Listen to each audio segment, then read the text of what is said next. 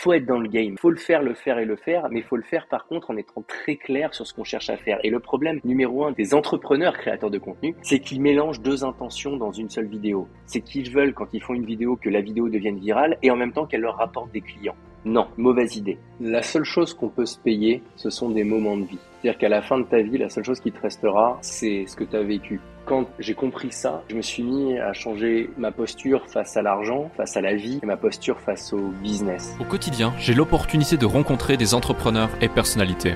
Leur point en commun, le succès s'est manifesté dans leur vie. Cela m'a confirmé que la réussite tient parfois à une seule décision.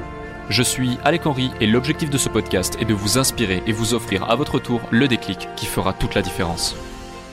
Bienvenue dans ce nouvel épisode du podcast Le déclic. Aujourd'hui, je suis en très bonne compagnie, comme à chaque fois, avec Bertrand Millet, qui est un entrepreneur euh, de renom, qui est un marketeur également, qui a pendant été de longues années euh, derrière la scène, 20 ans d'expérience, un grand marketeur qui a été derrière le succès de pas mal euh, d'entités online et d'entrepreneurs online également, mais surtout aujourd'hui un influenceur avec le, nom, euh, le nom sur les réseaux, un entrepreneur français. Raison pour laquelle aussi, je me suis dit, Bertrand, il faut absolument que je l'invite sur le podcast. Il faut qu'on en parle. Je trouvais super intéressant, d'une part, la posture que tu avais et d'autre part, les sujets que tu abordais, la façon dont tu les abordais, en plus de toute l'expérience que tu as cumulée, de par le fait qu'on se connaît maintenant depuis euh, quelques années. On a eu déjà l'occasion de pas mal échanger. Donc, avant toute chose, Bertrand, vraiment merci d'avoir accepté euh, mon invitation, d'être présent ici, de nous accorder un petit peu de ton temps. Et pour celles et ceux qui ne te connaissent pas encore, est-ce que tu peux te présenter rapidement? Déjà, merci Alec de m'avoir proposé de venir. C'est toujours un plaisir d'échanger.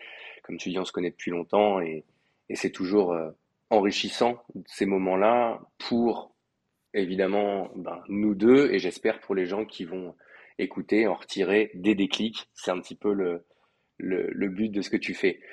Pour me présenter, ça va faire 20 ans, même plus que ça, que j'entreprends. Et à l'époque, si les gens font les calculs rapides, quand j'ai commencé, ben, Internet, on n'en parlait pas trop. Et donc, j'ai commencé dans le dur, j'ai commencé par des business traditionnels, brick and mortar, comme on dit en anglais. Et en 2015, j'ai choisi de partir sur le web parce que tout simplement, j'étais voyageur j'avais un pied en France, un pied en Iran.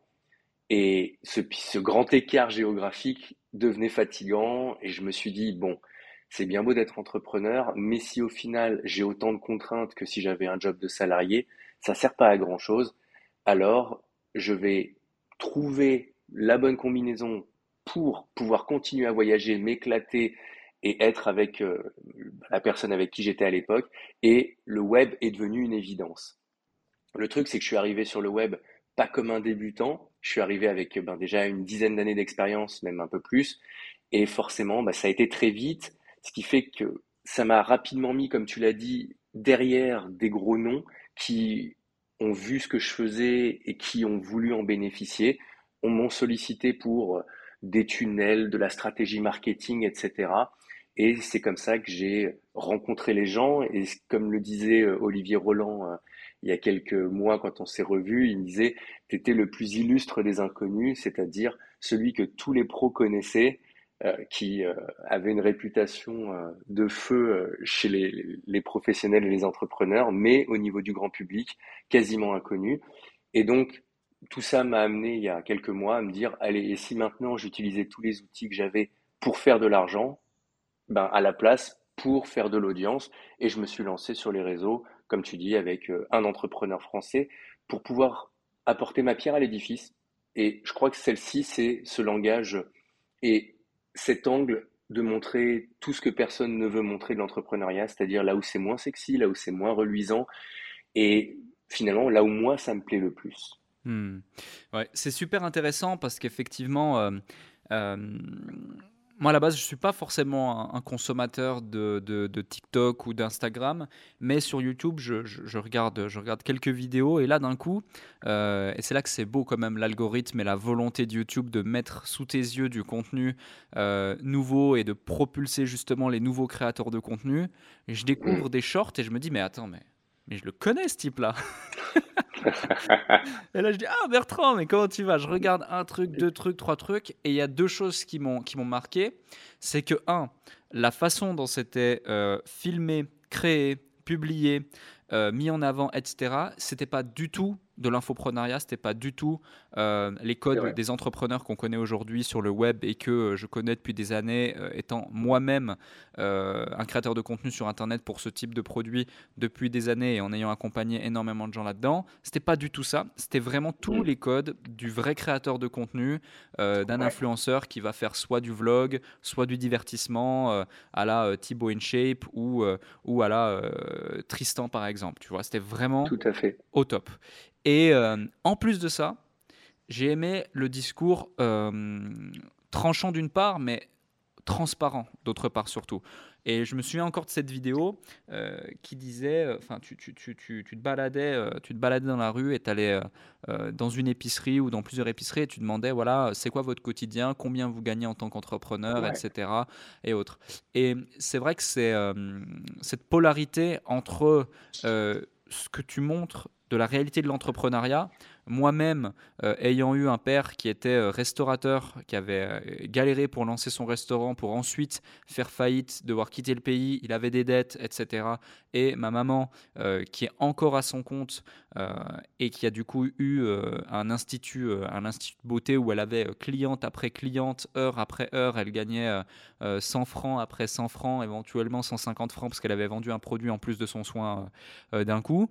même si elle a très bien gagné sa vie à un moment donné, c'est quand même euh, un, monde qui est totalement différent de ce qu'on peut voir avec euh, le business en ligne, avec ce qu'on voit sur Internet. Et là, je me suis dit, super intéressant, parce que finalement, là où bon nombre d'infopreneurs veulent euh, démocratiser l'infoprenariat, prêcher la bonne parole, et en fait, j'ai compris grâce à ça aussi, pourquoi parfois certains vrais entrepreneurs, entre guillemets euh, vrais, ça ne veut pas dire que les autres sont des faux bien sûr, mais dans un entrepreneuriat différent, euh, ça, peut, euh, ça peut exaspérer, insupporter ou créer de l'incompréhension pour certains individus, certains discours un petit peu trop, entre guillemets encore une fois, vendeurs de rêves.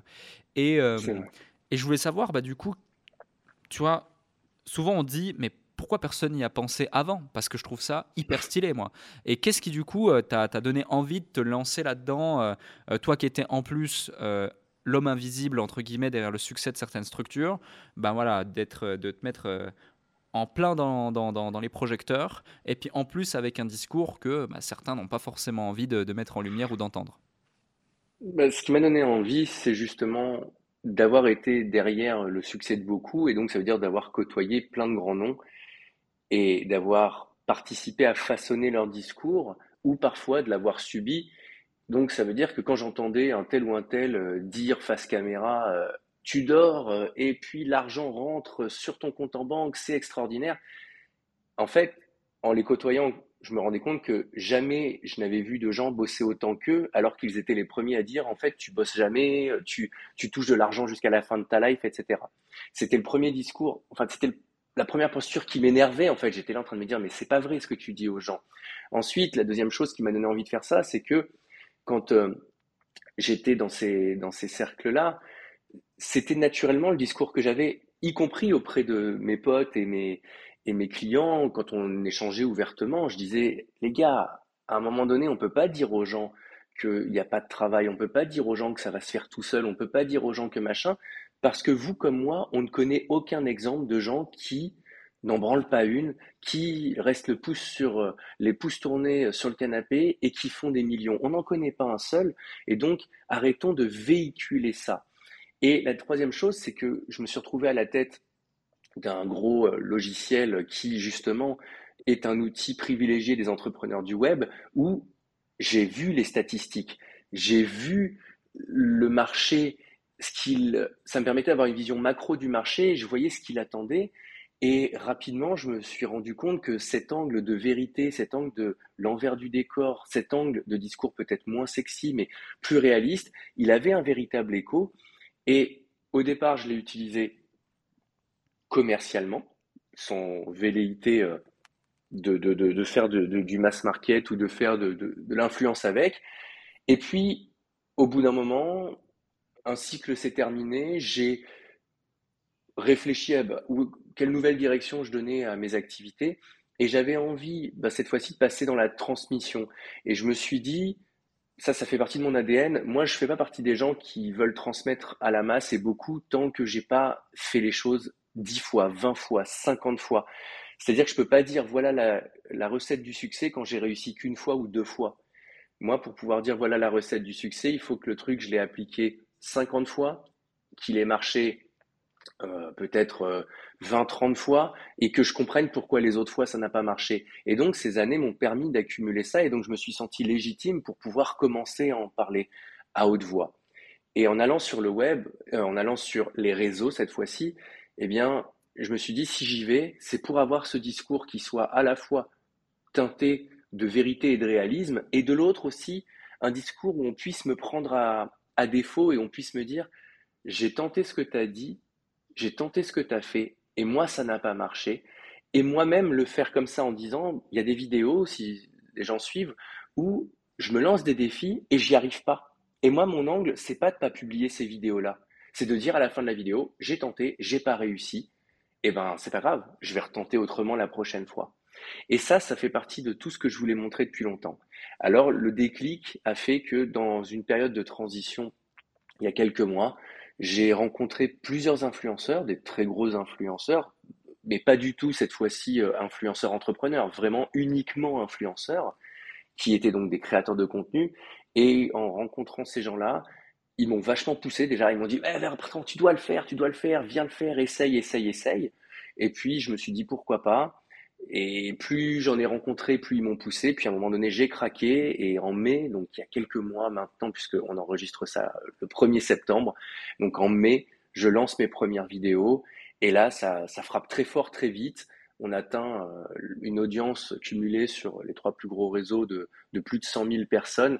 Et là, je me dis, ouais, il y a, une réception au discours, les gens sont sensibles et, euh, et ils ont envie d'entendre parler de tout ça. Et donc j'étais déjà très satisfait, mais surtout, je recevais et je continue à recevoir beaucoup de messages de gens qui, par leur question, qui est à peu près toujours la même, me laissent dire ouais j'ai encore vraiment du travail à faire parce que le web a très mal éduqué ces gens. Et la question c'est très souvent Bertrand comment on devient riche?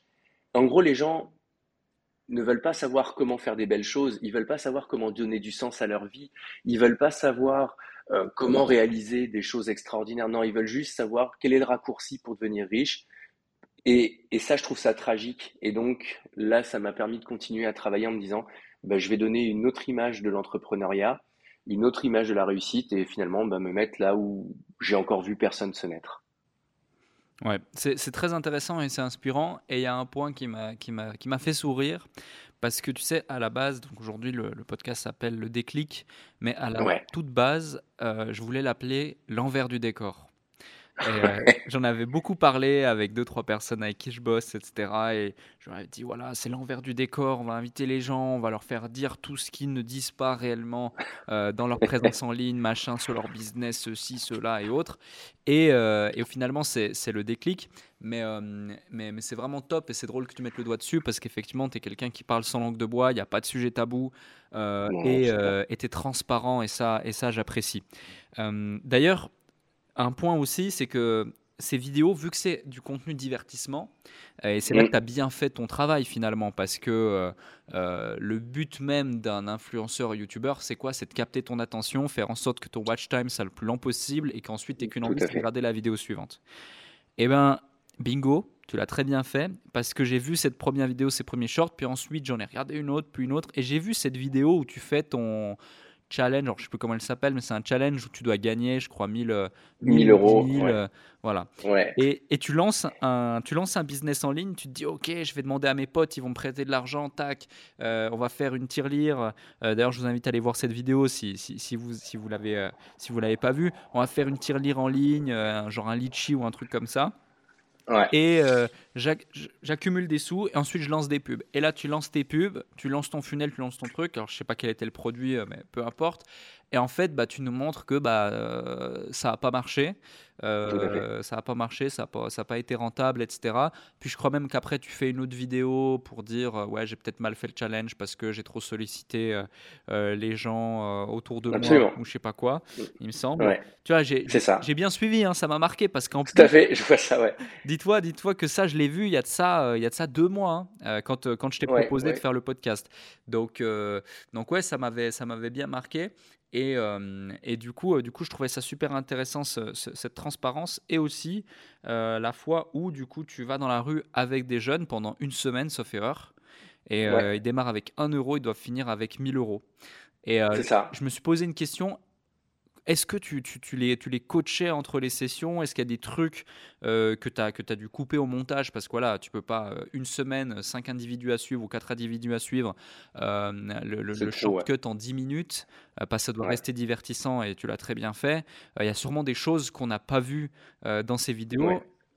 quelles sont ces choses que tu pourrais partager du coup pour celles et ceux qui, qui nous écoutent? Parce que tu sais, une des questions euh, que j'ai le plus. Là encore, euh, je crée un petit peu de contenu euh, Reels, TikTok, etc. Uh-huh. en parallèle.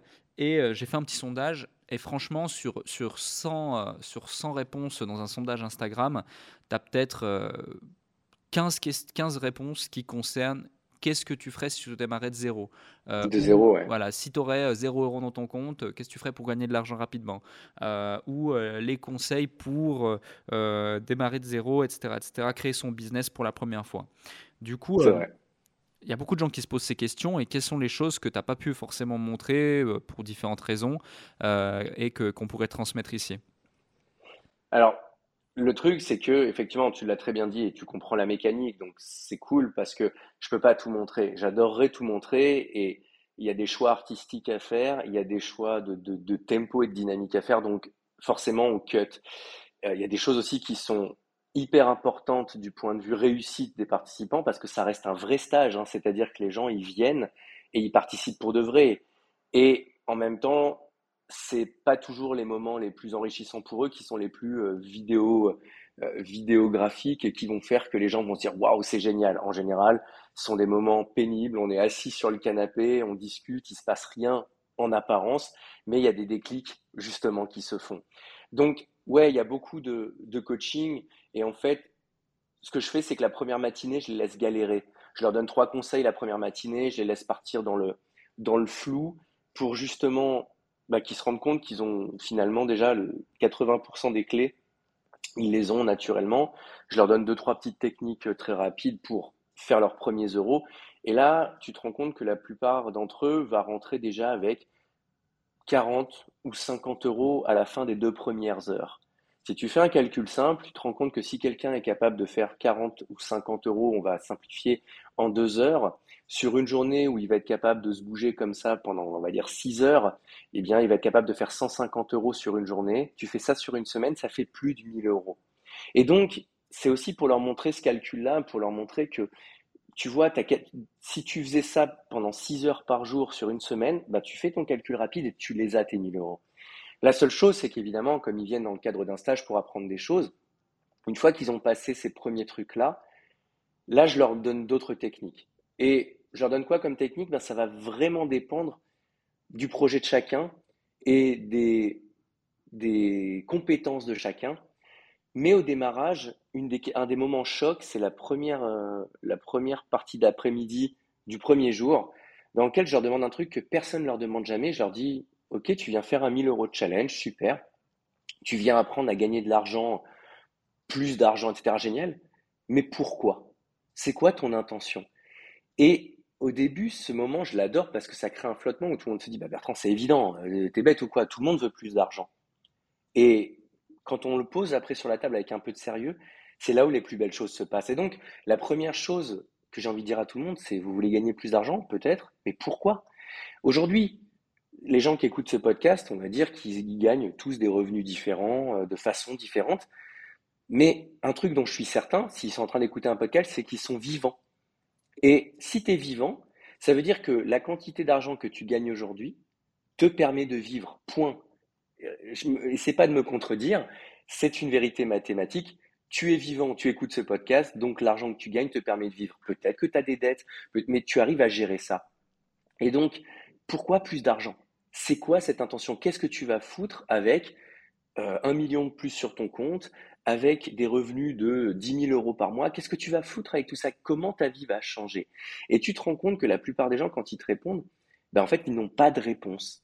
Et tant que tu ne sais pas répondre à ça, à moins que tu sois, et il y en a des gens très, très câblés argent, il y en a, ils ont ça dans leur ADN, mais force est de constater que ce n'est pas le cas de la plupart des gens, eh bien, j'ai constaté que le chemin pour aller vers l'argent commence par la capacité à répondre avec cette question précisément. Et j'ai un exemple de Mike qui a participé à un des stages, parce que ce que tu as vu en, vidéo, j'essaie d'en faire régulièrement, des stages où je reçois des abonnés et on le fait ensemble. Et donc, il y a Mike qui est là et qui, le premier, la première matinée, il fait un petit peu d'argent, je sais plus, il arrive avec, euh, il finit sa matinée avec 5 ou 10 balles. Et je lui pose cette question-là. Au début, il me dit, mais j'en sais rien, moi, Bertrand, euh, parce que je suis père de famille, euh, parce que j'ai des mois galères, c'est la fin de mois, c'est la dèche, etc. Et voilà, donc je veux plus d'argent. Et je lui dis, ben, je suis désolé, mais c'est pas une réponse. Ça beau être la dèche à la fin du mois, t'as beau avoir une famille. Je pense que avant de me rencontrer, il avait 30 ans. Je veux dire, t'as pas besoin de moi pour survivre, quoi. Donc pourquoi aujourd'hui, pourquoi ce truc-là et qu'est-ce que tu vas foutre de cet argent? Et en quelques questions, en quelques minutes, il arrive à un truc où là, ça vient le toucher émotionnellement très fort, où il me dit, mais parce qu'en fait, j'ai un rêve, euh, j'aimerais aller au Japon, ça coûte euh, cher et j'ai pas le moyen de le faire et j'ai 30 ans et en gros, ben, je me dis, euh, si je le fais pas, j'irai, enfin, si je me prends pas en main, j'irai jamais. Et euh, j'ai vraiment envie, c'est un rêve depuis que je suis gamin, etc. Donc je lui ai demandé de calculer combien est-ce que ça coûterait d'aller au Japon et de faire le voyage de sa life. Il est revenu le lendemain en me disant ça coûtera à peu près 8000 euros. Et je me suis dit, ben voilà, là maintenant, ton challenge, il commence vraiment parce que chaque euro que tu vas remporter, chaque chose que tu vas vendre, ça va être au service de ce projet-là. Et surtout, tu vas être capable de raconter aux gens à qui tu vas demander de l'argent dans la rue, à qui tu vas vendre tes services, à qui tu... pourquoi tu le fais et tu vas voir que ça a beaucoup plus d'impact. Et il a tenté ça. C'est-à-dire que désormais, dans la rue, quand il y allait, il disait Je fais ça parce que j'ai un projet, j'aimerais aller au Japon, euh, etc. Bref, et d'un seul coup, il revient vers moi le, la fin de la deuxième matinée. Il me dit Ça n'a plus rien à voir, Bertrand. Il me dit Les gens, ils sont réceptifs. Et au début, on en fait quelques-uns ensemble. Et il voit que toutes les personnes donnent. Et boum, 2 euros par-ci, 4 euros par-là, 5 euros par-là. Et boum, et il commence à enquiller, enquiller de l'argent. Et là, il se dit Mais waouh, c'est possible. C'est possible. Alors, encore une fois, pas de langue de bois. À la fin des. Là, c'était un stage de 4 jours, parce que c'est dur d'avoir tout le monde sur 7 jours. C'était un stage de 4 jours, et au bout des 4 jours, Mike, il n'a pas fait les, les, 1000 euros, parce que ben, tout ne s'est pas passé parfaitement. Il a réinvesti son argent, il a raté des trucs, etc., puisqu'ils sont là pour apprendre. Mais son témoignage, c'est un, c'est possible, et deux, désormais, je sais que si j'ai besoin d'argent dans la vie, je serai capable d'en faire. Et donc, il est reparti ultra motivé en me disant, je vais pas lâcher et j'irai au Japon et je me donne neuf mois pour récolter ces 8000 euros et pour pouvoir aller au Japon, etc., etc. Et donc, c'est une des clés majeures, c'est de savoir pourquoi est-ce qu'on veut gagner de l'argent. On peut très bien vivre sans gagner un million d'euros, sans gagner je sais pas quoi. On peut hyper bien vivre sans avoir à faire tout ça. Donc, commencez par ça. Et la seconde chose, ça va être tout bête ce que je vais dire, mais c'est oser suffisamment y croire pour tenter des choses. Et ce que je fais, les gens au début, quand ils font la première matinée, ils, ont, ils sont surpris, ils me disent mais c'est pas plus compliqué que ça. Je dis bah non.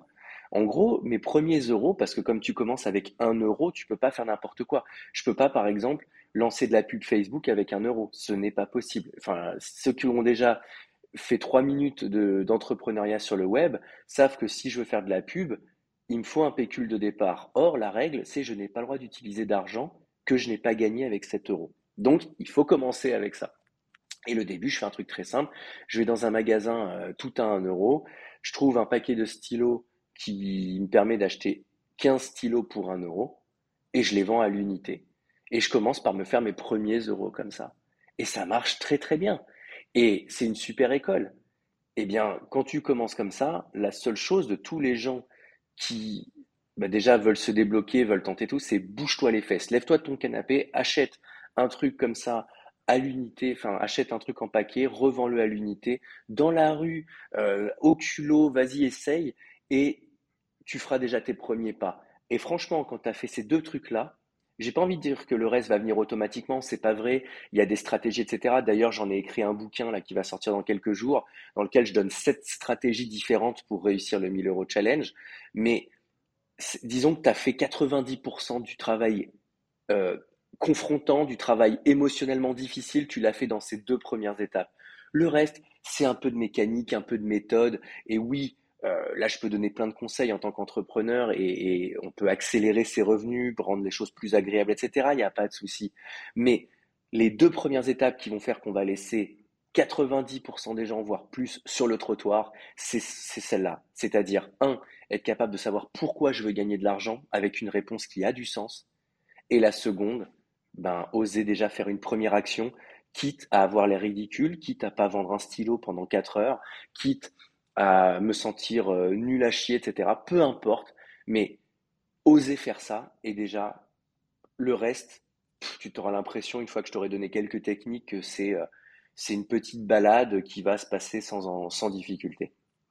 C'est super intéressant euh, tous les concepts que tu partages et, et, vraiment je, je, les partage également et je trouve que c'est une excellente initiative. Je savais pas que tu écrivais un livre, c'est une excellente initiative que, que bah, il est fini, ouais, là, Ah bah c'est magnifique que tu sortes ça en livre parce que tu sais, ça m'a rappelé un truc. Euh, moi, je, à la base, je suis un timide, introverti, etc.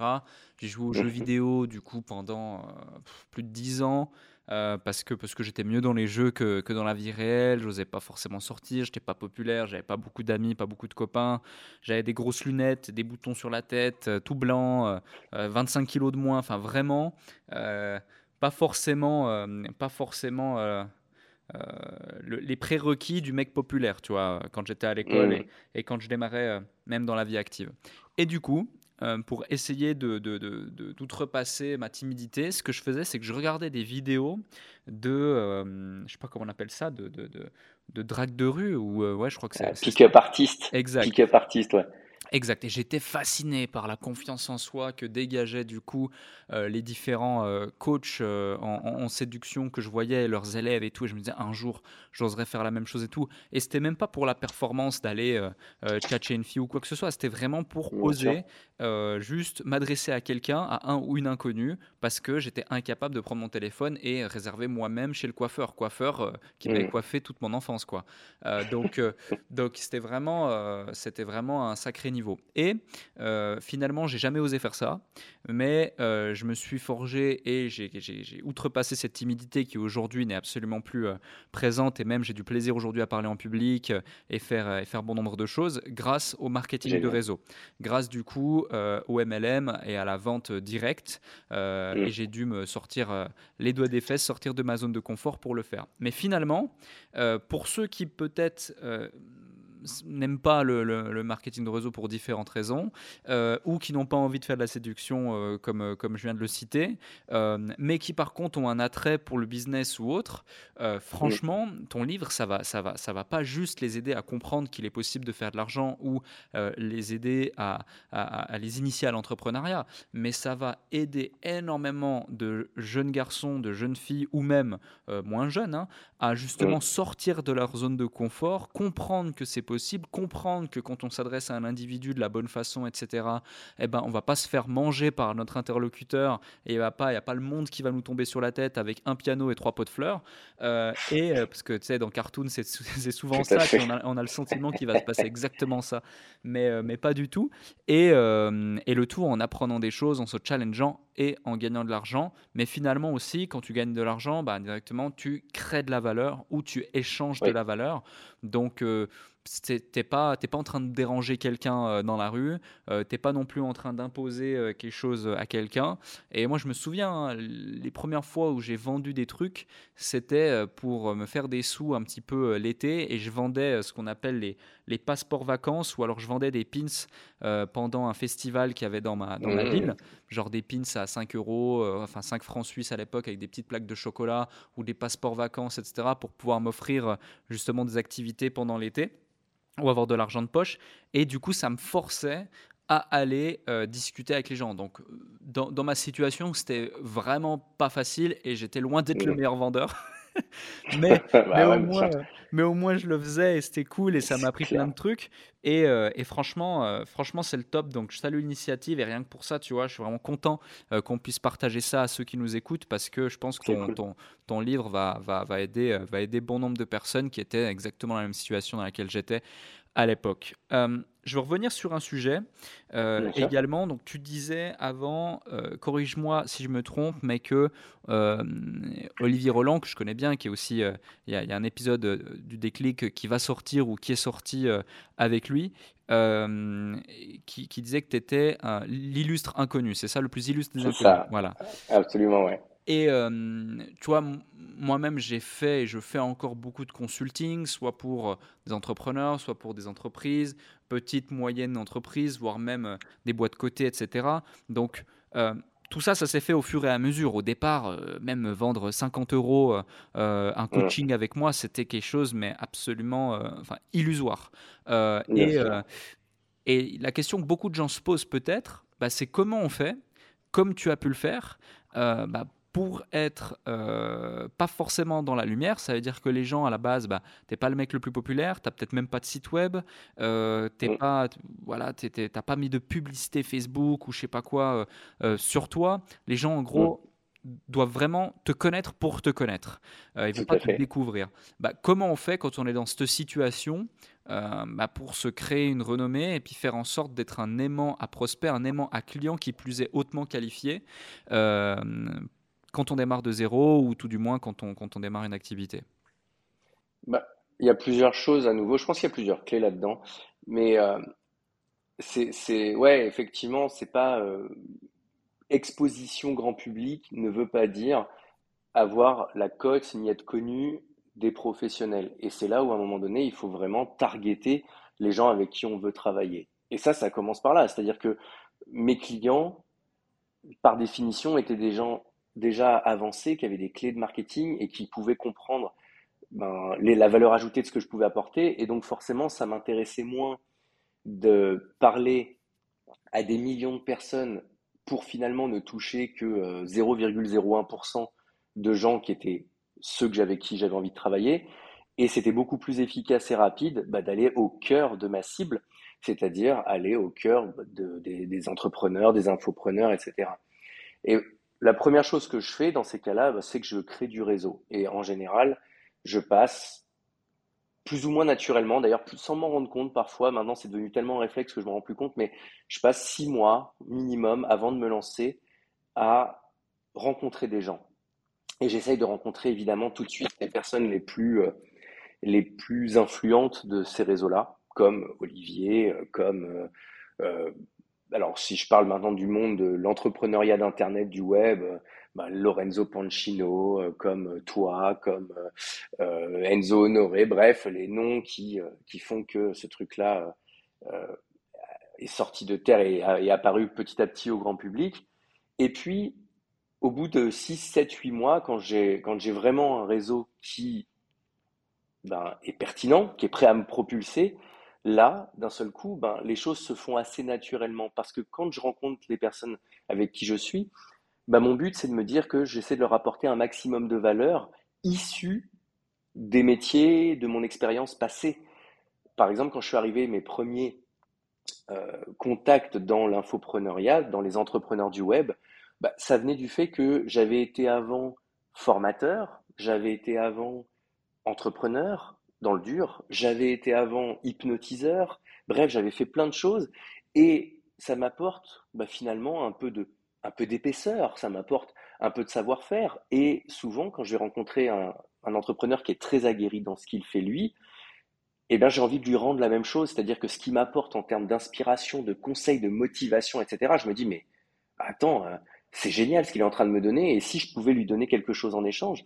Et je me rendais compte que ce qui paraissait être des bases pour moi, voire des choses pas super intéressantes, ben, quand je suis face à quelqu'un qui est dans son expertise à lui et que moi je suis dans la mienne, ben, l'échange il est juste canon.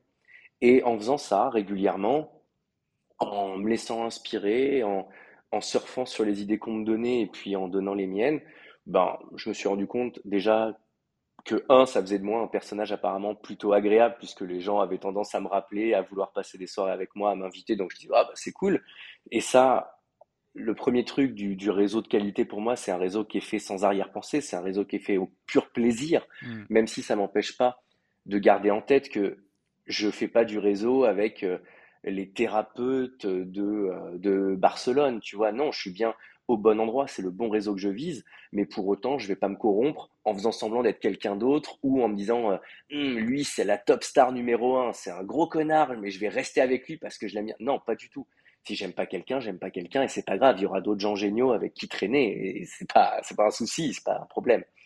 Et donc, rester authentique, offrir de la valeur et au bout de quelques mois, ben, lorsque je commence à me dire, parce que c'est aussi la même chose, c'est qu'à force de traîner avec les gens, ça me permet de mieux identifier ce que je peux apporter, où est ma place dans ce réseau.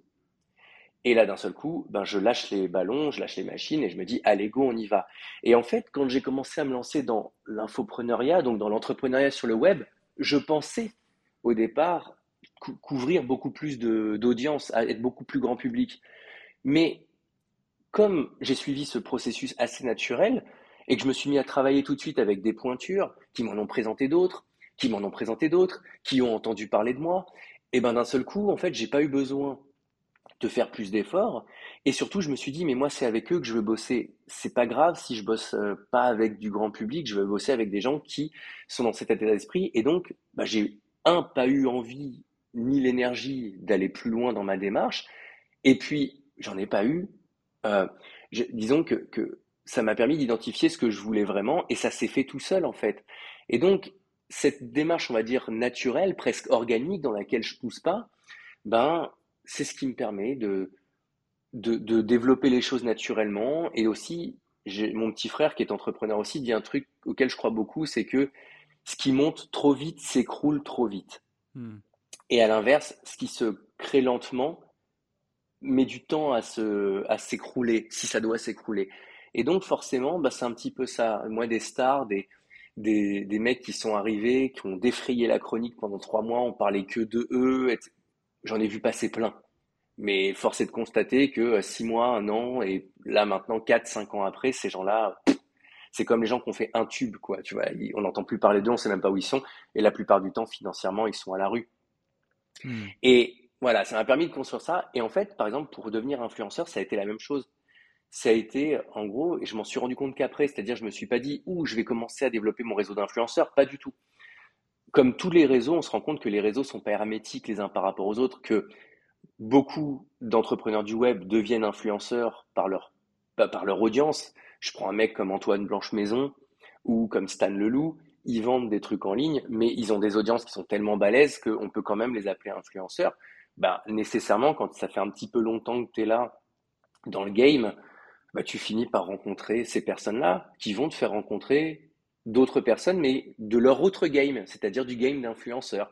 Et donc, je me suis retrouvé avec, euh, avec des, des, bah, des, gens qui sont aujourd'hui des amis, comme Poisson Fécond, et comme tout un tas d'autres entrepreneurs du web, youtubeurs, Charles et Mélanie, Run and Jump, machin, etc. Et au fur et à mesure que je rencontrais ces gens-là, bah, c'est eux qui m'ont poussé à devenir influenceur, bah, parce que je pense que tu es comme moi, Alec, quand tu rencontres quelqu'un dans une situation, tu as envie de lui dire, ben, tu envie de lui proposer ce qui, toi, t'a sorti de la merde, ou tu as envie de lui proposer ce qui a marché pour toi. Tu lui dis, mais tiens, fais ça, etc. Ben, ils ont eu ce réflexe aussi. Ils m'ont dit, mais deviens influenceur, tu vas voir, c'est génial, etc. Et comme je suis un peu touche à tout, je me dis, bah, vas-y, je vais les écouter. Mais la chance que j'ai eue, c'est qu'ils m'ont pris sous leur aile. Et j'ai beau avoir 41 ans, quand j'ai la chance d'avoir des gamins de 20 ans qui ont des audiences à millions, ben, je fais le petit enfant, je me tais et je leur dis, allez-y les grands, expliquez-moi comment faire. Et quand tu disais que mon contenu ressemble à du contenu de divertissement et d'influenceur avant de, ressembler à du contenu d'entrepreneur du web, c'est pour ça. C'est uniquement pour ça. C'est parce que ce sont des influenceurs. J'ai une équipe d'influenceurs extraordinaires derrière moi qui m'aident, qui me donnent des conseils. Régulièrement, j'ai Poisson Fécond qui m'appelle et qui me dit Bertrand, ta dernière vidéo, c'est de la merde. On va, on va en discuter et tu vas me changer ça tout de suite. C'est extraordinaire, non? Et là, ce qui fait que je pars là-dedans et je me dis, ben, c'est naturel de me lancer comme influenceur maintenant parce que aujourd'hui je suis entouré de ces gens-là et que je me régale et que ben, grâce à grâce à eux, grâce à leur savoir-faire, je me retrouve au mode endroit. Donc, pour moi, le, conseil numéro un, c'est prends le temps de faire du réseau. Et quand tu fais du réseau, quand tu es au milieu de ces gens-là, ne sois ni groupie ni donneur de leçons. Et le problème, c'est que les gens sont souvent sur l'un de ces deux extrêmes. C'est-à-dire que la groupie, c'est la personne, elle est tellement impressionnée qu'elle elle va être absolument invisible et ça va être le fanboy ou la fangirl qui va passer son temps soit à poser des questions, soit, soit à, dire oh, ça c'était génial, c'était génial. Et de l'autre côté, le donneur de leçons où tu as l'impression que lui, en fait, il va te réapprendre la vie. Et c'est cool. Ben, je pense qu'il y a une posture entre les deux dans laquelle on peut apporter plein de choses, mais déjà juste euh, être là pour passer un bon moment et faire passer un bon moment à la personne en face de moi, c'est cool. Et si tu le fais, mais par contre c'est un vrai investissement, c'est-à-dire que c'est pas un truc euh, à faire à moitié, euh, c'est un truc à faire à fond. Pour donner une petite anecdote, par exemple, Stan Leloup, c'est quelqu'un qui habite en Asie et qui habitait à l'époque au Japon avant de changer de pays, mais euh, pardon, pas du tout au Japon, au Vietnam, n'importe quoi. Avant de changer de pays, il habitait au Vietnam. Et je me souviens, il y a 3-4 ans, je veux rencontrer Stan. Et donc, je vais au Vietnam, j'essaie de le contacter. À ce moment-là, il me répond, mais pour ceux qui connaissent Stan, c'est quelqu'un qui met très longtemps à répondre. Souvent, il y a des semaines entre ses messages. Donc, on se rate. Et je suis en Malaisie, deux, trois semaines, peut-être un mois après, je suis en Malaisie. Je suis censé rester dix jours en Malaisie. Il me reste encore euh, quasiment cinq jours à passer là-bas. Message de Stan qui me dit Bertrand, apéro entrepreneur demain soir à. Euh, c'était où? C'était à dans le sud du Vietnam, à, à Saigon, je crois que c'était ça. Il me dit Est-ce que tu veux être là? Ben, je n'ai pas réfléchi.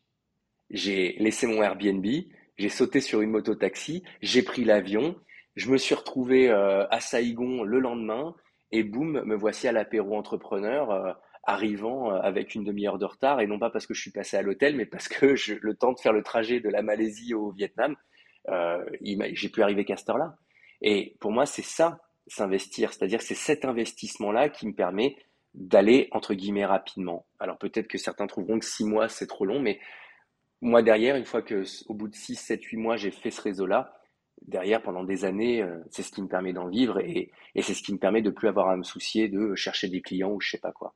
Hmm.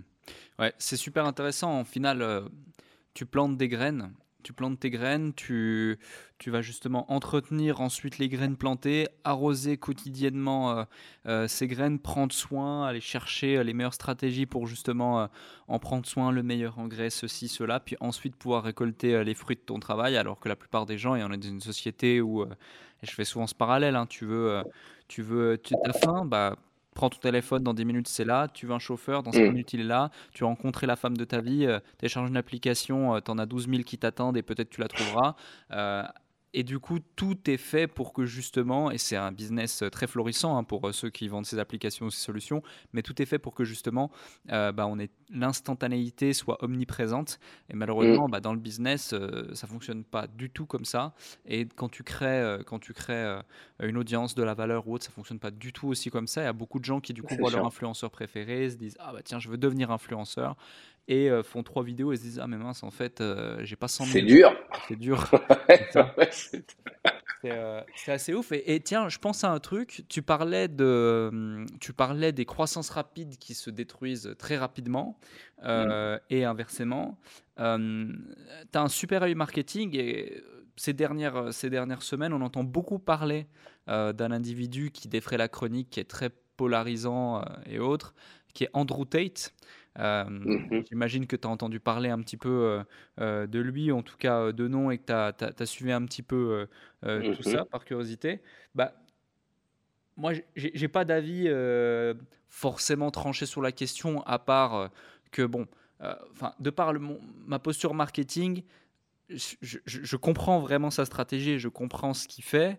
Euh, je partage pas du tout ses propos ni sa vision euh, des choses, et ça se trouve au mhm. de lui peut-être qu'il ne la partage même pas lui non plus. Euh, en tout cas, pas il l'évoque, mais il amplifie vraiment ça à fond parce qu'il sait que ça va faire de l'audience, ça va faire du clic, ça va faire de l'audimat, ça va faire des commentaires, ça va faire des, des, des, fans euh, de malades et ça va aussi faire des haineux de malades.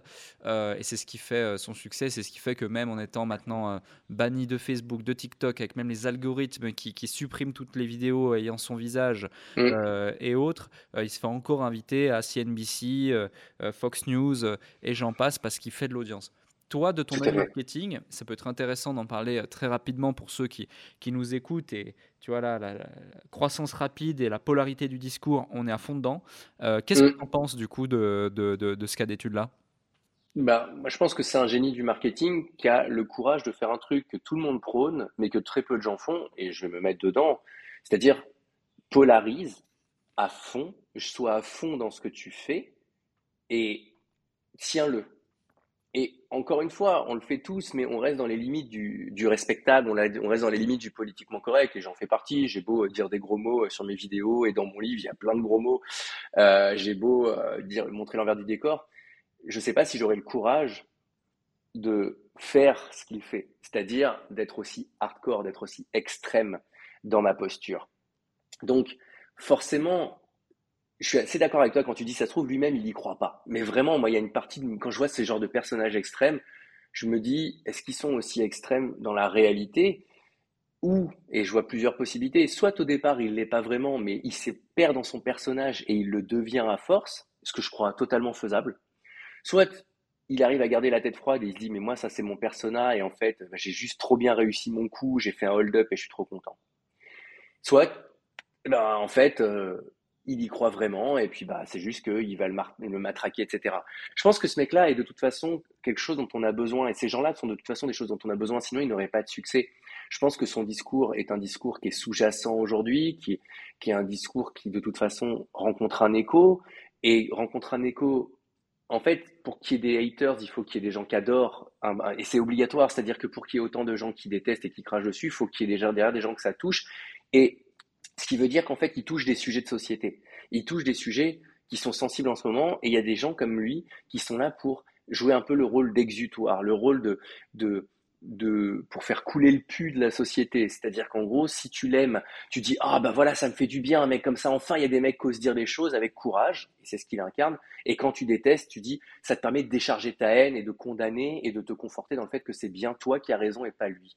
Mmh. Donc, je pense que il y a une part de chance évidemment, d'être euh, avec le bon discours, le bon truc, le bon machin. Je sais pas si un gars était aussi hardcore sur le fait que euh, euh, aujourd'hui la marmelade n'est pas aussi bonne qu'il y a 50 ans et qui était à fond là-dedans. Bah, je pense que ça toucherait pas grand monde, sauf les fans hardcore de marmelade. Peut-être y en a, big up les gars si vous écoutez le podcast.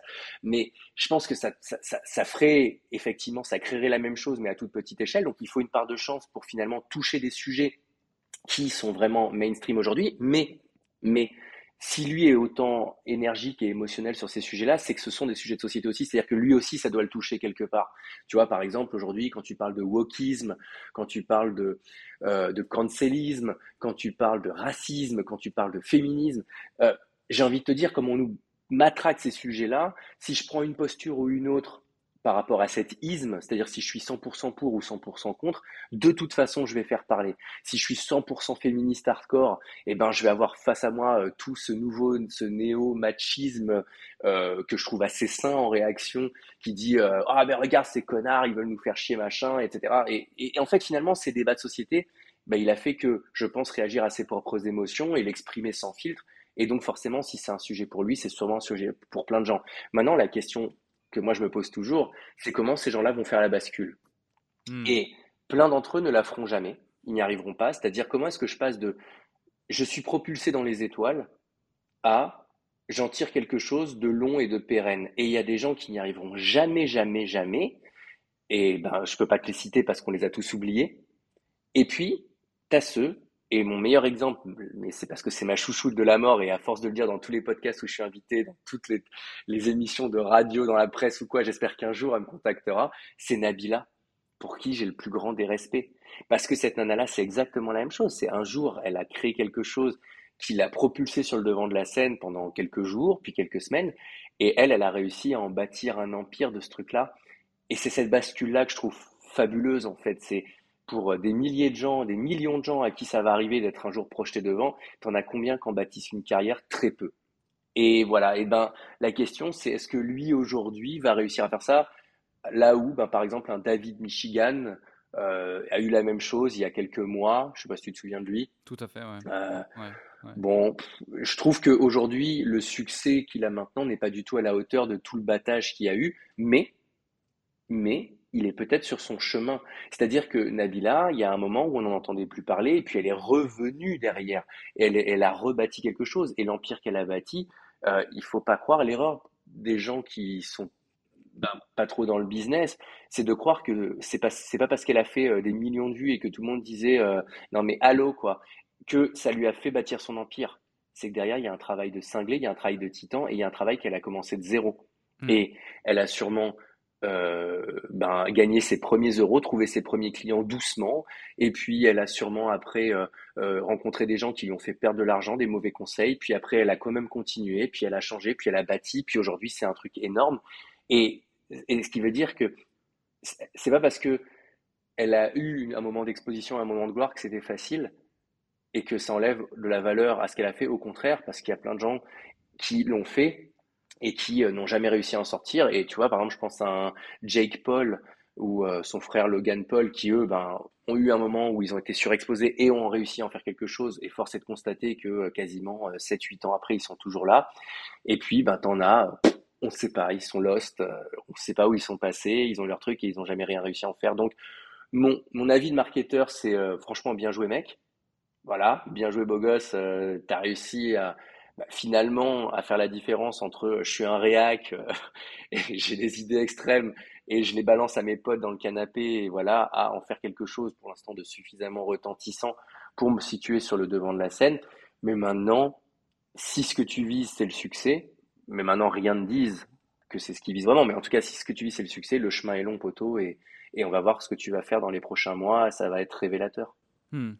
Ouais, totalement, je te, je te rejoins. C'est drôle que tu parles de Nabila parce que à l'époque où j'habitais euh, à Londres, la toute première fois où je suis arrivé, j'habitais dans une tour, Sharrington Tower, dans un quartier super sympa euh, qui est euh, une sorte de quartier à côté du quartier des affaires. Et au bout d'un certain temps, je me rends compte que ma voisine, c'est justement Nabila. Et ah qu'ils s'entraînent dans, dans, dans, la même salle, dans la même salle que, que, moi et tout, machin. Ils y allaient pas forcément souvent ou, ou à d'autres horaires, etc. Enfin, peu importe. Mais je dis ça parce qu'un truc que je peux dire avec certitude, c'est que même si on ne s'est pas côtoyé directement, j'ai connu des gens qui, qui, qui, les connaissaient du coup et j'ai pu les voir se comporter, échanger, discuter, etc. de loin, mais voilà, tu croises tes voisins quand même. Bien sûr. Et, euh, euh, clairement, l'image qu'elle se donne de excuse-moi du terme, un petit peu euh, bébête, euh, parfois sur des mm. plateaux télé ou dans ses réactions, etc., ce n'est qu'une image. C'est vraiment l'amplification de, la de la perception qu'ont potentiellement les gens euh, mm. pour différents, différents leviers psychologiques qu'elle maîtrise à la perfection, j'en suis certain, euh, pour justement euh, bah, travailler dessus et amplifier cet élément de viralité. Et c'est la raison pour laquelle je pense que Tate ou d'autres hein, amplifient justement ce message pour, faire en sorte que, pour faire en sorte que ça parle, pour faire en sorte que ça devienne viral. Et en parlant de viralité, j'ai commencé ce podcast en me disant que les codes que tu utilisais dans tes vidéos, dans tes contenus aujourd'hui, ne sont pas les codes des infopreneurs, mais finalement, c'est les codes de quelque chose qui marche, de quelque chose qui divertit, de quelque chose qui peut devenir viral. La preuve en est. Hein, mm. Euh, en partant de, de, zéro en quelques semaines, quelques mois, tu fais plus de vues euh, que certains euh, infopreneurs, entrepreneurs qui finalement transmettent le même message, transmettent les mêmes concepts sous-jacents que, tu, mm. que tu transmets dans tes vidéos, mais sauf que ça fait un an, deux ans, trois ans, cinq ans, dix ans peut-être qu'ils font ce type de vidéos et ils n'ont pas le même nombre de vues sur leurs vidéos individuelles. la barrière entre un contenu divertissant et viral et un contenu qui ne l'est pas du tout est vraiment très fine, mais pourtant peu de gens la maîtrisent. Si tu as quelques conseils justement pour euh, créer un contenu qui marque les esprits, qui devient viral mm. euh, et, euh, et, qui fonctionne, parce que quand on... Chaque individu, quand il allume sa caméra ou qui démarre son podcast, le but c'est donner de la valeur, mais pour donner de la valeur, bah, il faut derrière que les gens l'écoutent un maximum. Si tu peux donner le, meilleur contenu du monde, si personne l'écoute, personne ne le voit, c'est comme tu as le plus beau magasin du monde, si personne rentre dedans, bah, ça va pas faire grand-chose comme ça. sert à rien, c'est clair.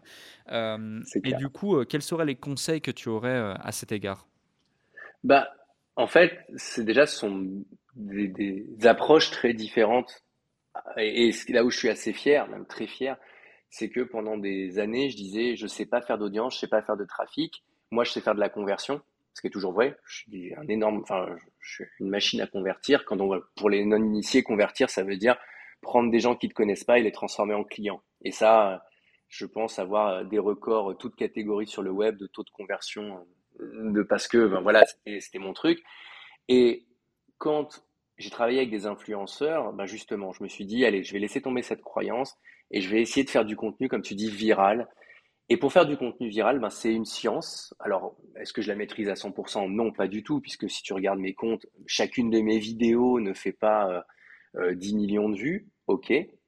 Mais j'ai un taux qui fait que au moins une fois par semaine, ouais, facile au moins une fois par semaine, je fais une vidéo qui fait au minimum 100 000 et qui va parfois chatouiller euh, le million et voire même plus. J'ai des vidéos qui, cumulées sur les trois plateformes, ont fait 6 ou 7 millions de vues.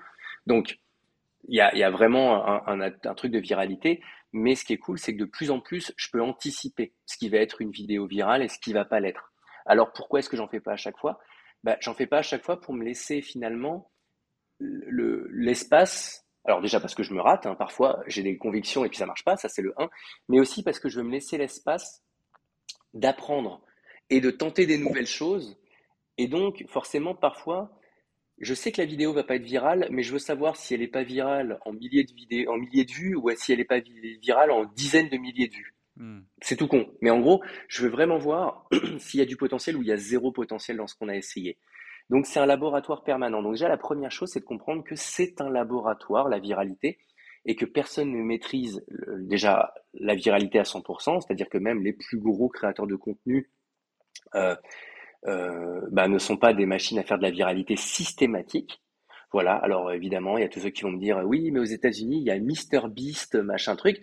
Bah, tu te rends compte que même MrBeast, il fait pas de la viralité à chaque fois. Bah, alors les gens vont me dire, mais si, mais regarde, il a toujours 20, 30, 50 millions de vues. Oui, mais c'est la taille de son audience, Pépère. D'une part, que... mais surtout, je me permets de te couper sur un point. Moi, je me suis énormément intéressé à MrBeast pour comprendre sa, sa, psychologie, pardon, parce que c'est plus un créateur de contenu aujourd'hui, c'est vraiment un entrepreneur et c'est dingue l'ampleur qu'il a mis en place. Il faut savoir qu'il a investi, dis-toi, entre 100 000 et 1 million de dollars minimum par vidéo. Oui, tout à fait. Oui. Et qu'il y a 3 vidéos sur 4 qui, qui produit, donc qu'il investit, qu'il ne sortira jamais sur sa chaîne en moyenne.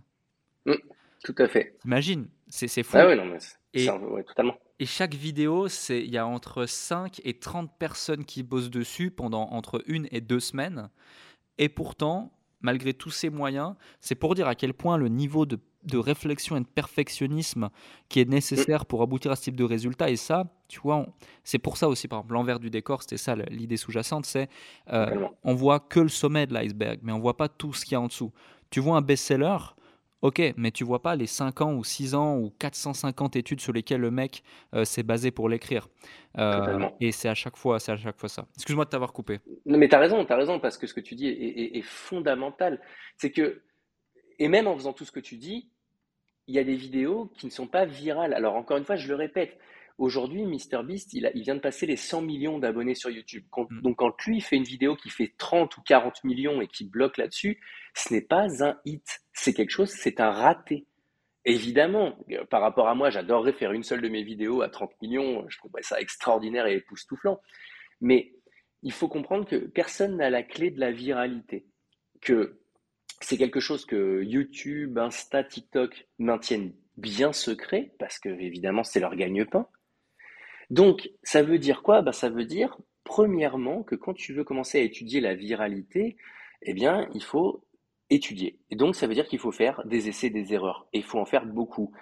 Tu disais tout à l'heure, euh, les gens, ils veulent devenir influenceurs, ils font deux vidéos, ils disent Oh mince, j'ai pas 100 000 vues. Ben, moi, je vais vous donner un truc, les gars, pour ceux qui ne me suivent pas du tout.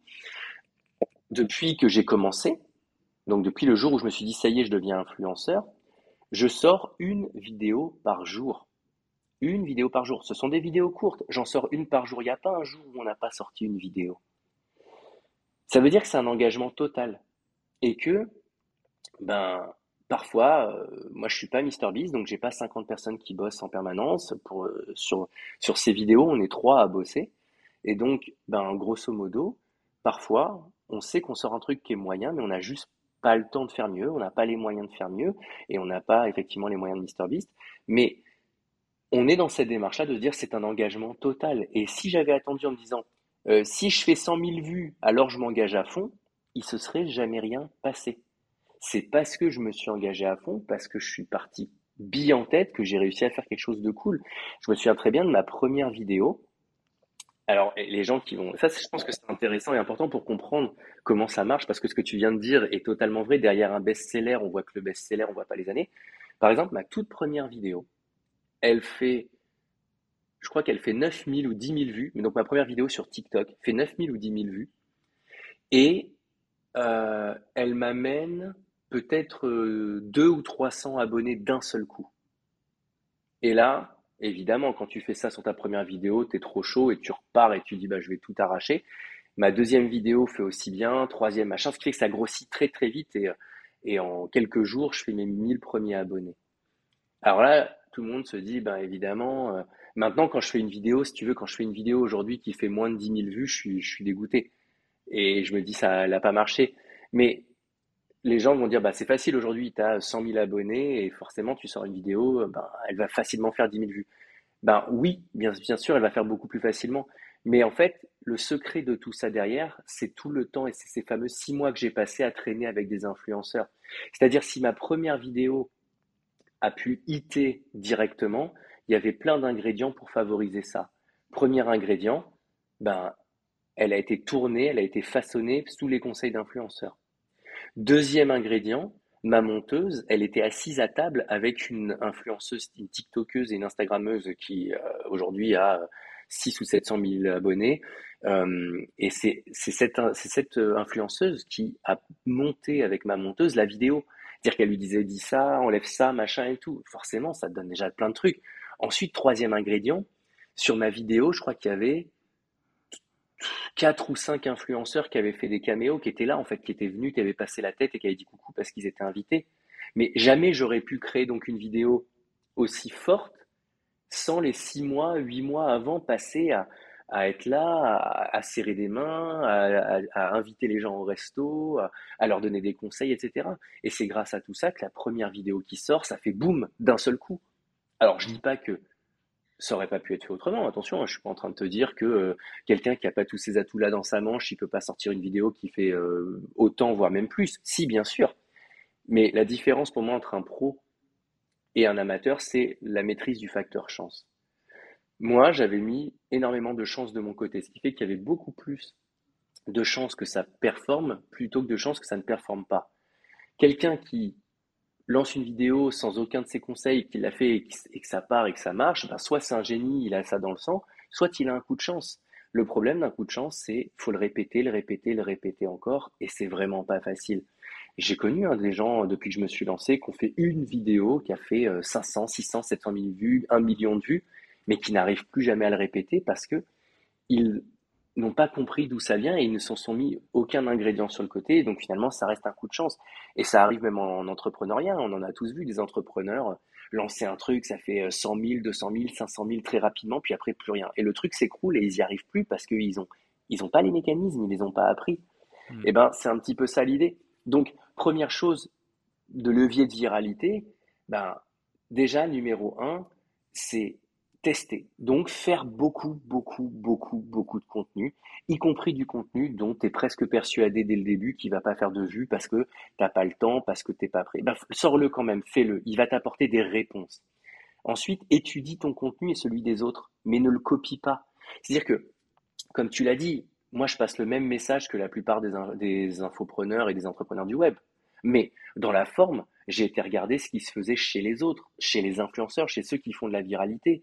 Et j'ai mélangé ces deux mondes-là pour en faire des leviers de viralité. Et donc, ben, quand je regarde des vidéos maintenant, je m'intéresse à c'est quoi d'après moi qui a fait que ce truc-là est partagé à millions. Je sais pas, moi je vais prendre une vidéo bah, de MrBeast puisqu'on parlait de lui. Et ce que je me dis, c'est pas comment je peux faire une vidéo de MrBeast. C'est pas possible. J'ai pas les moyens de faire une vidéo de MrBeast. Et le mec dépense, comme tu dis, un million par vidéo. Super. Une fois que j'ai fait une vidéo et qu'elle a pas marché, je fais quoi? Je suis mort. Donc, Le truc, c'est, je me dis, comment j'adapte à qui je suis, à ce que je suis capable de faire, tout en essayant d'identifier les bons trucs et de me dire, ben, je pense que c'est ça et ça qui marche, je vais le tenter. Parfois, ça marche et on kiffe. Et on se dit, waouh! Je me souviens de ma première vidéo qui a fait 100 000 vues, ma toute première vidéo qui a fait 100 000 vues. On s'attendait à ce qu'elle fasse beaucoup de trucs. C'était une vidéo dans laquelle, justement, je faisais ce fameux, ce fameux 1000 euros challenge dans lequel je m'étais donné euh, euh, une semaine pour euh, gagner 1000 euros. Et quand je l'ai sortie en short et en TikTok et machin, elle a tout de suite performé. Et on s'en doutait. Et là, ça a été une grosse fête parce qu'on s'est dit non seulement on a fait un gros score, mais en plus, on savait en la créant qu'on allait faire un gros score et on s'était pas trompé. Génial. Mmh. Maintenant, c'est pas toujours le cas. Il faut continuer. Donc, le deuxième conseil pour faire de la viralité, c'est persévère. Persévère, fais-en, fais-en, fais-en. Et les algorithmes aujourd'hui sont faits vraiment pour favoriser ceux qui persévèrent. Là, j'ai un gars que, que j'ai un peu lancé sur TikTok parce que bah, c'était un associé, puis je lui ai donné deux, trois clés. Et je crois qu'il a publié pendant trois mois quasiment une vidéo par jour, il s'y est pas tenu. Et à un moment, il y en a une qui a pété. Elle a explosé et elle a fait plus d'un million de vues. Simplement, elle avait rien de particulier par rapport aux autres, mais vraiment pas. C'est-à-dire qu'il a un format qu'il a copié, recopié, recopié, recopié. Et on va dire que ses meilleures vidéos faisaient, euh, allez, 2, 3, 4 000 vues. Les meilleures des meilleures, 10 000. Et puis celle-là, elle a pété d'un coup. Et ça, je crois, mais encore une fois, ce ne sont que des hypothèses, parce que personne n'a la réalité d'un algorithme et personne ne sait vraiment. Mais je crois qu'à un moment donné, l'algorithme TikTok s'est dit, OK, c'est bon, le mec, il est toujours là, il a publié euh, X vidéos en un mois. On va montrer son contenu à un peu plus de gens. Et effectivement, le contenu était de qualité, parce que ça aussi, c'est un des, un des, euh, un des, comment vais-je dire, un des, une des clés. Ah bah, si pas de contenu de qualité, t'es mort de toute façon. Hein. Je veux dire, tu peux jouer avec tes, tes, hashtags autant que tu veux et tes tags autant que tu veux, ça change rien. Et ça, ça c'est un principe de base aussi. Mais en tout cas, le contenu est de qualité. Donc, ce qui fait que mis ensemble, sa persévérance plus la qualité fait qu'à un moment ça pète. Et une fois que ça a pété, bah, il continue, il continue, il continue, il continue. Donc ça, c'est le deuxième truc, c'est la persévérance. Et le troisième, qui pour moi est essentiel, c'est quand tu penses ta vidéo, demande-toi si cette vidéo, elle va créer du débat ou donner envie aux gens de la partager. Et c'est ça pour moi le truc le plus important. Par exemple, si je fais une vidéo où je te donne euh, trois conseils pour monter ton business, bah, il y a peu de chances que tu la partages. C'est-à-dire que tu vas prendre ma vidéo, tu vas la kiffer. Et donc, ces vidéos-là vont faire des vues honorables par rapport à la taille de mon audience. Peut-être qu'une vidéo comme ça, elle me ferait, euh, allez, 30 ou 40 000 vues. Mais par contre, si, parce que, encore pourquoi? Parce que les gens qui vont la regarder vont kiffer, donc ils vont liker, ils vont machin, mais ils vont, il va manquer l'élément essentiel de la viralité, c'est le partage. Et il faut toujours se demander, pourquoi est-ce que moi, Bertrand, je partagerai la vidéo à quelqu'un? Et est-ce que la vidéo que je viens de faire, elle m'inciterait à la, à la partager à quelqu'un d'autre? Et la plupart des vidéos qu'on crée, en tant que créateur du web, créateur entrepreneur du web, eh ben, on ne les pense pas du tout comme ça. On se dit juste, est-ce que mon contenu est bon? Est-ce que les conseils sont bons? Est-ce que euh, c'est pertinent? Est-ce que si Est-ce que ça C'est bien, mais c'est pas ça qui fait de la viralité. La viralité, c'est un truc qu'on a envie de montrer à ses potes. C'est un truc qu'on a envie d'envoyer à son pote pour lui dire Ah, tu vois, j'avais raison. Ou bien au contraire Ah, euh, putain, t'avais raison, regarde. Ou euh, Oh là là, viens, on fait ça ensemble. Et donc, pour apprendre, c'est ce truc-là qui, qui, fait. Moi, par exemple, j'ai un pote, il me dit, euh, c'est marrant parce que j'ai un pote, je lui parle de ça, il me dit, ah ouais, mais moi, je dois pas être un utilisateur normal euh, des réseaux sociaux, je partage jamais rien. Et ce mec-là, on est potes. Et c'est pas vrai. De temps en temps, alors il le partage pas publiquement, mais de temps en temps, il m'envoie du contenu à moi. Tu sais, il m'envoie, euh, oh regarde, c'est trop marrant, on a été là. Ou il m'envoie, oh tu te souviens quand on a fait ça? Et je lui rappelle ça, je lui dis, bah, tu vois que tu partages des choses. Et il me dit, ah ouais, c'est vrai. Mais il a l'impression que comme il les partage pas publiquement, ça compte pas. Mais en fait, si. C'est exactement ça. C'est que si toi, tu as partagé ça, c'est probable que d'autres l'ont partagé aussi. Et quand 10, 20, 30, 50, 100, 2000 personnes partagent ton contenu, c'est là que tu crées de la viralité. Et de toute façon, tu regardes derrière toutes les vidéos virales, il y a un nombre de partages ultra conséquent. Et donc, bah, quand tu regardes ces vidéos-là avec cette clé-là et que tu regardes les vidéos même des autres, hein, tu regardes les vidéos de Mr Beast, de en fait, c'est toujours la question, c'est pourquoi est-ce que cette vidéo, elle a donné envie à des gens qui l'ont regardée de la montrer à d'autres gens? Et il y a plein de raisons hein, pour ça. C'est pas toujours une seule raison, mais quand tu regardes et que tu crées tes vidéos comme ça, alors tu les crées plus du tout, du tout de la même manière.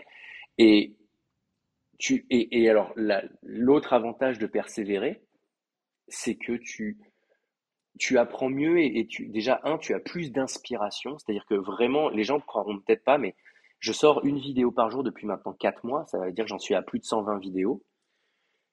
Et si je promets aux gens, mais vraiment, que avant de me lancer, c'est-à-dire à J-1, la veille, mais vraiment la veille de sortir ma première vidéo sur TikTok, je n'avais, je n'avais aucune idée, je ne savais pas ce que j'allais faire dans le sens où je me disais, mais j'ai la direction, mais je n'ai pas d'idée de contenu et j'avais l'impression que tout ce que j'avais comme idée était nul. Et je me disais, mais ouais, mais ça y est, mes trois idées, dans trois jours, j'en ai plus, je saurais plus quoi tourner. Eh ben, c'était vrai. Sauf que quand j'ai sorti ma première vidéo, que j'ai vu la réaction des gens, j'en ai sorti une deuxième, j'ai vu la réaction des gens, ben d'un seul coup, j'ai eu plein d'idées. Et aujourd'hui, j'ai des idées, mais jusqu'à, euh, je pense, 2028, j'ai des idées de contenu. Parce que, à force de le faire, des nouvelles idées viennent. Donc, il faut absolument publier beaucoup pour, un, apprendre l'algorithme, deux, ben, chauffer ton algorithme, trois, euh, savoir mieux faire ton contenu, et puis quatre, ben, juste parce que ça va te donner de l'inspi pour faire mieux. Et quand tu auras de temps en temps, sur 120, ben, de temps en temps, il y en a, il y a, eu des succès, on les attendait pas du tout. Là, par exemple, j'ai fait une vidéo dans laquelle je propose à une nana, enfin à des nanas d'ailleurs et même à des, mecs, j'arrive et je leur dis euh, vous préférez un jeu à gratter ou vous préférez un, euh, billet de 5 euros? Et en fait, c'est très drôle parce que cette vidéo-là sur Instagram, elle a fait un million et demi de vues, peut-être même plus. Et ce qui est fou, c'est que un, je m'y attendais pas du tout, je pensais que ça marcherait bien, mais pas à ce point-là. Et deux, ben l'idée elle est même pas de moi en fait. L'idée elle est de ma compagne qui, en voyant mes vidéos, m'a dit un jour ah mais tiens tu devrais faire ça. Mais c'est ça le cercle vertueux, c'est parce que j'ai fait des premières vidéos, ça lui a donné cette idée, elle me l'a redonné, je l'ai fait et le truc a, il, a, éclaté. Donc mm. il faut être dans le game, il faut le faire, le faire et le faire, mais il faut le faire par contre en étant très clair sur ce qu'on cherche à faire. Et le problème numéro un des créateurs de contenu, donc des, pardon, des, des entrepreneurs créateurs de contenu, c'est qu'ils mélangent deux intentions dans une seule vidéo. C'est qu'ils veulent quand ils font une vidéo que la vidéo devienne virale et en même temps qu'elle leur rapporte des clients. Non, mauvaise idée soit ta vidéo elle est faite pour faire de la viralité, et dans ce cas-là, tu oublies tes clients qui viendront machin, et parce que c'est pas ça qui est intéressant. Là, par exemple, hier, j'ai sorti une vidéo qui a fait un score très modeste. Par contre, elle m'a amené un nombre de prospects euh, énorme. Eh ben, c'était une vidéo qui était faite pour. Par contre, quand je fais une vidéo pour la viralité, je me prends même pas la tête. Et je sais très bien qu'elle m'amènera pas euh, de prospects, elle m'amènera pas de clients, elle m'amènera rien, cette vidéo. Elle m'amènera juste la satisfaction d'avoir fait beaucoup de vues et c'est hyper important donc de bien être calé sur cette vidéo-là, est-ce que je la fais pour les vues ou est-ce que je la fais pour les clients? Et quand, dès que les gens disent les deux, ils sont à côté de la plaque. C'est pour ça qu'il y a des les, créateurs de contenu pur, ben eux, ils savent parfaitement faire ça, mais souvent ils galèrent pour monétiser. Et les entrepreneurs du web, eux, ils savent attirer des clients, mais ils ont du mal à faire de la viralité parce qu'ils n'arrivent pas à se concentrer sur une des deux intentions. Hmm. Donc c'est vraiment ça pour moi la clé. Et je sais que les gens adoreraient que je leur sorte des, des, choses euh, beaucoup plus concrètes et palpables, genre euh, prends tel et tel hashtag, euh, mets tel tag, coupe ton application, mets-le en mode avion et puis après t'enlèves le mode avion et tu verras machin. En fait, tout ça c'est de la merde. et très souvent. Oui, exactement, voilà, tout à fait. Mets un t-shirt bleu, mets telle musique. Non, en fait, c'est de la merde. Pourquoi? Parce que ça peut fonctionner, mais déjà, ça va fonctionner un temps, parce que, évidemment, bah, TikTok, YouTube et Facebook, ils sont très au courant que quand il y a trop de gens qui réussissent en utilisant un hack, bah, ils vont supprimer cette porte d'entrée. Et encore une fois, ça va te permettre peut-être de faire des croissances rapides ou relativement rapides, mais derrière, ça n'a aucun impact intéressant parce que bah, tu n'as plus d'engagement, les gens suivent pas tes vidéos, euh, euh, parce que tu es monté par des hacks. Et donc, il y a un moment où la seule façon, de toute façon, de, de faire des choses virales et de perdurer, et donc de faire des choses virales qui restent virales, etc., bah, c'est de faire du contenu de qualité. Et donc, il faut penser comme un média. Hmm. Ces réseaux sociaux, ce sont des médias, c'est-à-dire qu'à un moment donné, les gens viennent pour s'éclater et avoir du contenu de qualité. Et euh, ben, c'est ce qu'il faut leur servir. quoi. Totalement. Totalement, je te rejoins. Et, euh, il y a vraiment, euh, il y a vraiment un point qui est, euh, qui est, qui est, qui est hyper important, c'est cette notion de créer du contenu de qualité, euh, faire du média, mais aussi et surtout d'avoir un seul objectif. Et c'est un peu, même, même quand tu veux convertir, hein, si tu essaies de vendre deux produits en même temps, dans la même lettre de vente, dans le même webinaire ou dans le même appel, bah, ce sera toujours moins efficace que si tu focuses justement sur la vente d'un seul produit. Totalement. Et, euh, Exactement. Autre point que, que tu cites, euh, c'est drôle, l'histoire du ticket à gratter ou les 5 euros. Euh, bah, en fait, c'est, ta compagne a sûrement eu cette idée en voyant euh, des vidéos partir virales euh, qui, étaient de- qui dataient de 2000, euh, 2016, il me semble, puis après, ça a été repris 2018, 2019, 2020 pendant le bull market où euh, il y avait un gros youtubeur américain qui euh, proposait à des filles euh, si elles préféraient avoir 100 dollars tout de suite ou un bitcoin. À l'époque où Mhm. justement ça valait euh, très peu cher. Puis du coup, euh, pendant le bull market, justement, cette vidéo était ressortie. Il y avait des mèmes Ah qui, bah qui étaient faits de ça. C'était parti viral. Ça fait des dizaines de millions de vues, si ce n'est des centaines de millions de vues, euh, Bah, toutes mérite. plateformes confondues et toutes republications confondues. Et, euh, et ça fonctionne. Ça fonctionne très très bien. Et du coup, la clé là-dedans, c'est quoi? C'est bah, trouve une bonne idée qui fonctionne, essaie de le recycler à ta sauce avec ton propre positionnement. Et euh, à force d'itérer et d'appliquer du coup tous les conseils, parce qu'on a partagé énormément, Bertrand, euh, déjà dans, dans ce podcast, bah, clairement, tu, tu auras un contenu euh, qui va, qui, va, qui va prendre. Et que tu sois ici pour créer de l'audience, euh, dans le but ou pas d'être influenceur ou créer de la notoriété pour ta marque, tu as eu des conseils énormes et super intéressants à appliquer, ou que tu sois ici pour plutôt convertir, tu as aussi eu euh, ta, dose, ta dose de déclic, je pense. Dernier point, dernière question que j'ai pour toi, que je pose à chaque fois. Imaginons que Ouais. C'est ton audience, tu es sur ton podcast, ta carte blanche, tu as envie de partager le conseil ultime qui a fait le plus de changements dans ta vie, dans ton identité sur ces euh, 41 dernières années, euh, tant sur le plan pro que sur le plan perso, que tu as absolument envie de partager au monde, que selon toi c'est un truc, euh, on peut pas, on peut pas, on peut pas mourir demain sans savoir ça, sans avoir cette information. Euh, ta carte blanche, la parole est à toi. La seule chose qu'on peut se payer, ce sont des moments de vie. C'est-à-dire qu'à la fin de ta vie, la seule chose qui te restera, c'est ce que tu as vécu. Et donc, quand j'ai compris ça, je me suis mis à changer ma posture face à l'argent, ma posture face à la vie et ma posture face au business. Et pour moi, c'est un des plus gros déclics. C'est-à-dire que je pourrais toujours évidemment essayer d'accumuler de l'argent pour mes vieux jours. Je pourrais toujours euh, tenter d'être euh, l'entrepreneur numéro un pour le statut et que ce soit écrit quelque part, etc. Mais eh, la seule chose qui compte euh, au fond de ça, c'est est-ce que ça a du sens pour moi et est-ce que le jour où je verrai mon nom apparaître au Hall of Fame des entrepreneurs comme numéro un, est-ce que ce moment de vie-là, je vais le kiffer, ça, aura valu tout ce que j'ai laissé comme autre moment de vie pour aller chercher celui-là. Et donc, c'est maintenant un petit peu comme ça que je regarde les choses.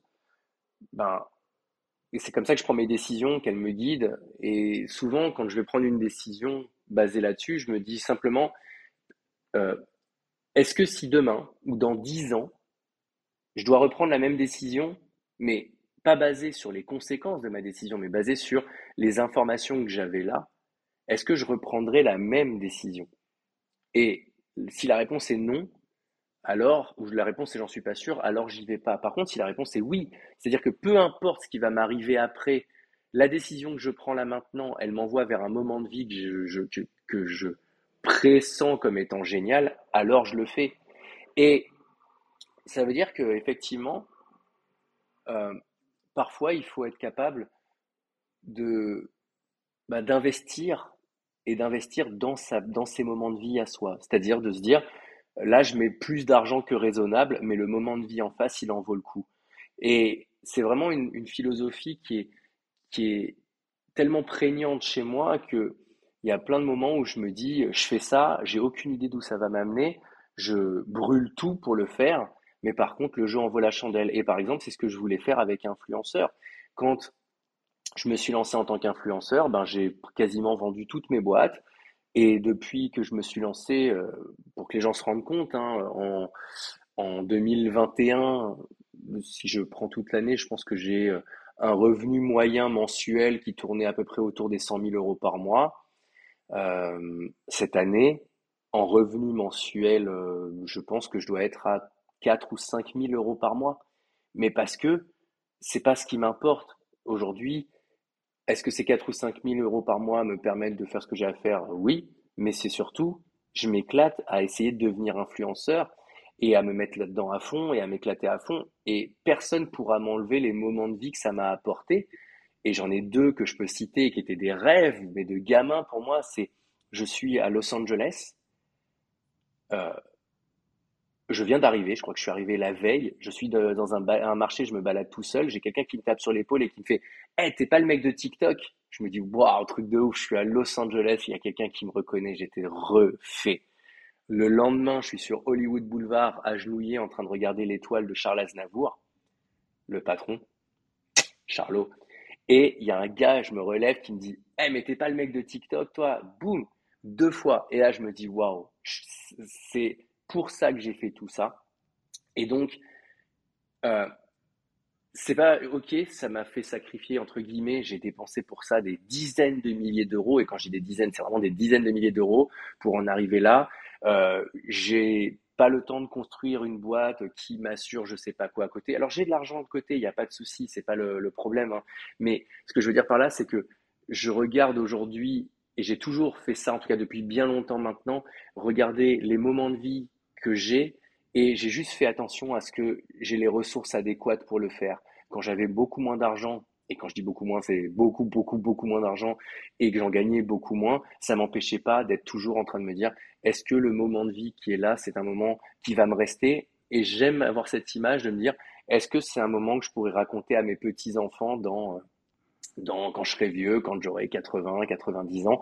Et ça a toujours été comme ça que j'ai vécu ma vie. Et ce qui fait que j'ai souvent quand je raconte ma vie, et j'ai vraiment plusieurs épisodes, euh, ben en face, j'ai euh, plusieurs fois et depuis très longtemps, mais combien tu as eu de vie? Ou bien, mais non, c'est pas possible euh, qu'il te soit arrivé tout ça. Ou, et pour moi, c'est la plus belle des récompenses. Voilà, c'est un petit peu ça qui a changé ma vie et qui a donné beaucoup de sens. C'est le jour où j'ai compris que la seule chose qu'on pouvait s'acheter, ce sont des moments de vie et rien d'autre. Top. Bah écoute, c'est une belle note finale. C'est vraiment une belle note finale. C'était vraiment un plaisir de pouvoir euh, faire euh, ce podcast avec toi. J'espère que ceux qui nous ont euh, écoutés ont pris autant de plaisir à l'écouter que je n'ai eu à l'animer. Et puis, merci pour ta contribution et pour tous les, les différents tips, conseils, déclics que tu as partagés ici aujourd'hui. Et si du coup vous avez apprécié ce, ce, ce podcast également, encore une fois, partagez-le tout autour de vous sur les différentes plateformes. D'une part, mettez les 5 étoiles sur les plateformes de podcast pour faire remonter le podcast Le Déclic auprès de toutes les personnes qui doivent absolument l'écouter. Et encore une fois, Bertrand, ben, premièrement, hâte à nouveau de, croiser ton chemin euh, euh, autour. Euh, je me souviens la dernière fois qu'on s'est vu, on s'était fait un petit food truck à Genève. Rapidement. Tout à fait, de mon cousin. Tout à fait. Exactement, exactement. Donc, hâte de, de, de, se faire un autre food truck dans un autre pays, dans une autre ville. Avec plaisir. Et merci encore pour ton temps, merci pour tes conseils. C'était vraiment, vraiment un plaisir. Merci à toi, Alec, de m'avoir invité. C'était trop cool.